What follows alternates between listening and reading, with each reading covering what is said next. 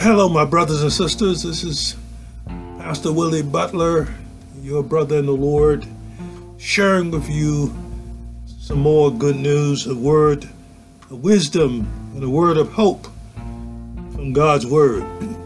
But first, let me share with you a few verses from Genesis chapter 40, beginning at verse 5. Then the butler and the baker the king of Egypt, who were confined in prison, had a dream. Both of them, each man's dream in one night, and each man's dream with his own interpretation. And Joseph came into them in the morning and looked at them, and they and saw that they were very sad. So he asked Pharaoh's officers who were with him in custody of his Lord's house, saying, Why do you look so sad today? And they said to him, We have had a dream, and there is no interpreter of it. So Joseph said to them, Do not interpretations belong to God? Tell them to me, please. Then the chief butler told his dream to Joseph and said to him, Behold, in my dream is a vine. A vine was before me, and in the vine were three branches. It was as though it budded. Its blossoms shot forth, and its clusters brought forth ripe grapes. Then Pharaoh's cup was in my hand, and I took the grapes and pressed them into Pharaoh's cup, and placed the cup in Pharaoh's hand. And Joseph said to him, This is the interpretation of it. The three branches are three days. Now within three days, Pharaoh will lift up your head and restore you to your place. And you will put Pharaoh's cup in his hand according to the former manner when you were his butler.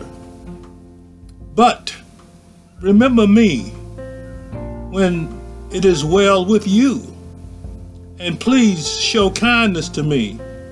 Make mention of me to Pharaoh, and get me out of this house. For indeed I was stolen away from the land of the Hebrews, and also I have done nothing here that they should put me in the dungeon. When the chief baker saw that the interpretation was good, he said to Joseph, I also was in my dream, and there were three white baskets on my head. And in the uppermost baskets were all kinds of baked goods for Pharaoh. And the birds ate them out of the basket on my head. And Joseph answered and said, This is the interpretation of it.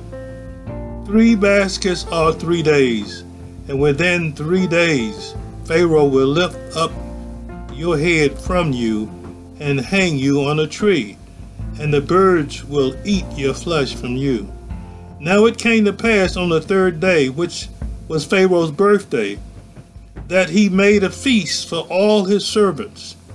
And he lifted up the head of the chief butler and of the chief baker among his servants. Then he restored the chief butler uh, to his butlership again, and he placed the cup in Pharaoh's hand. But he hanged the chief baker, as Joseph had interpreted, to them. Yet the chief butler did not remember Joseph, but forgot him. Joseph had helped the chief butler, and the chief butler was restored to his former position, serving Pharaoh, giving him his wine once again. But he forgot Joseph for two years. But then after two years, Pharaoh had a dream. And no one could interpret Pharaoh's dream. And then he went to the chief butler, and the chief butler spoke to Pharaoh, and he said, I remember. It's my fault. I, am afraid. I, I, I, shouldn't have forgotten. But uh, when Pharaoh was angry with me and all his servants, and, and you put me uh, in prison, but there was a, a young Hebrew uh, named Joseph who interpreted my dream and told me that I was going to be restored. And this man could help Pharaoh. And Pharaoh said, Go get him. Go get him. Bring him here. They brought Joseph to Pharaoh.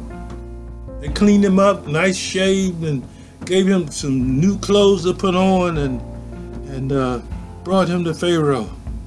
And Pharaoh said to Joseph, Behold, telling Pharaoh, telling uh, Joseph his, his dream. In my dream, I stood on the bank of the river, and suddenly seven cows came out, out of the river, fine looking and fat, and they fed in the meadow. Then behold, seven other cows came up after them, poor and very ugly and gaunt. Such ugliness I've never seen in all the land of Egypt and the gaunt and ugly cows ate up the first seven, the fat cows. And when they had eaten them, no one would have known that they had eaten them, for they were just as ugly as at the beginning. So I woke, and also I saw in my dream, and suddenly seven heads came out on a stalk, seven heads of corn, full of good, full and good.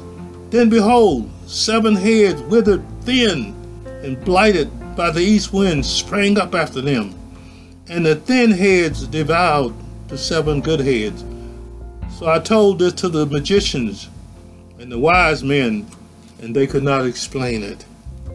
And then Joseph said to Pharaoh, The dreams of Pharaoh are one. God has shown Pharaoh what he is about to do. The seven good cows are seven years and the seven good heads of corn are seven years. The dreams are one.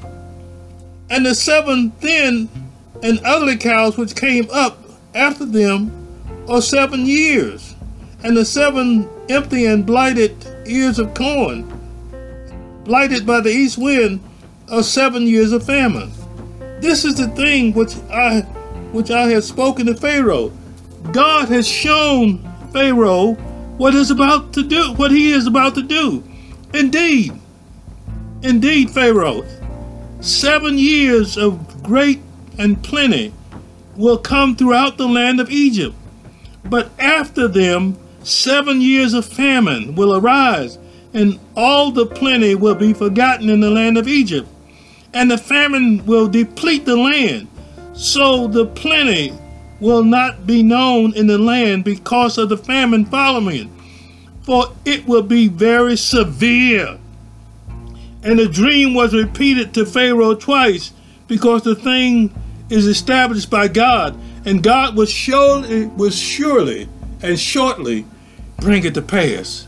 Now, therefore, let Pharaoh select a discerning and wise man and set him over the land of Egypt let Pharaoh do this, and let him appoint officers over the land to collect one fifth of the produce of the land of Egypt in the seven plentiful years, and let them gather all the food of those good years that are coming, and store up grain under the authority of Pharaoh, and let them keep food in the cities. Then that food shall be as a reserve for the land for the seven years of famine which shall be in the land of Egypt, and the land will not perish during the famine. So the advice was good in the eyes of Pharaoh and in the eyes of all his servants. And Pharaoh said to his servants, Can we find such a one as this, a man in whom the Spirit of God is in. Then Pharaoh said to Joseph, Inasmuch as God has shown you all this, there is no one as discerning and wise as you. You shall be over my house, and all the people shall be ruled according to your word.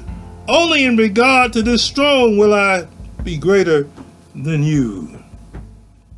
Pharaoh said to Joseph, See, I have set you over all the land of Egypt. My friends, I find this so exciting when I think about Joseph's beginning.